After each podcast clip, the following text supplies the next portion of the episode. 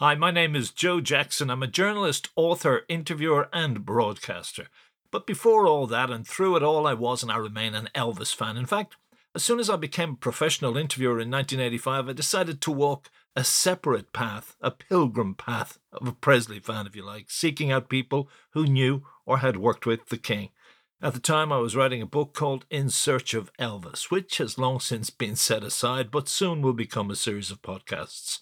Either way, I met and interviewed many such people down through the years, and indeed many musicians who were more than happy to talk about Elvis and his influence.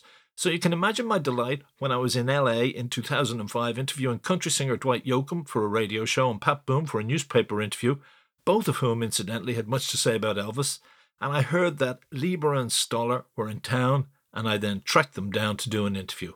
What we said that day led to me making two radio documentaries, each one hour long, focusing first on the work they did with Elvis, and then the countless classic pop songs they composed and produced for other seminal artists. But in those radio shows, I didn't use all the exchanges that occurred between myself and Jerry Leiber and Mike Stoller, something I knew was bound to happen, as you shall hear. By the way, this is just a short clip as part of my single series running less than three minutes, but it ends with a world exclusive, namely Leiber and Stoller singing for me and for you a few bars from a blue blues song called Bow Legged Woman. But it all started when I brought up the subject of what I called the filthy Christmas song they wrote for Elvis called Santa Claus is Back in Town. And by the way, if you know the song, you know what I mean when I say it's subversive. It starts off with the Jordanaires singing the word Christmas, as if we're about to hear a traditional Christmas song straight out of the Bing Crosby Soppy songbook. But then in comes the king, howling like a horny rooster. Oh yeah, there's one one Presley song I played, uh, which caused a lot of controversy. Um, and Mike Stoller. One of the songs you did for Presley isn't I, I saw it on your own compilation, but you know is uh, Santa Claus is back in town, which is kind of like a filthy Christmas song. I mean, to be writing that kind of sexual no, Christmas song back in the 50s. It's dirty. It's, it's not dirty. filthy. Not filthy.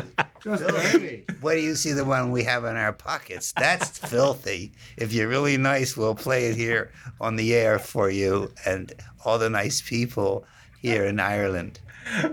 okay, well, I do know that, you know, when I was a kid and I played the Elvis Christmas album in a boys' club, I was told to take it off because of that kind. You, you're going to see me coming in a big black Cadillac. Oh. It was oh. also the way he sang it. Take what off? What are they talking about? The seed, the record. Oh, the record. if you think that's going out in the air, man, you got another thing coming. but no, but seriously, wasn't that you were kind of you were subverting? You talked about being right, uh, lyrically and musically, you were subverting the Christmas song with that. The, the, the that, white Christmas that's, Christmas. that's the lurid thing the writer was talking about in the magazine. Because you turned white Christmas into black Christmas. Yeah.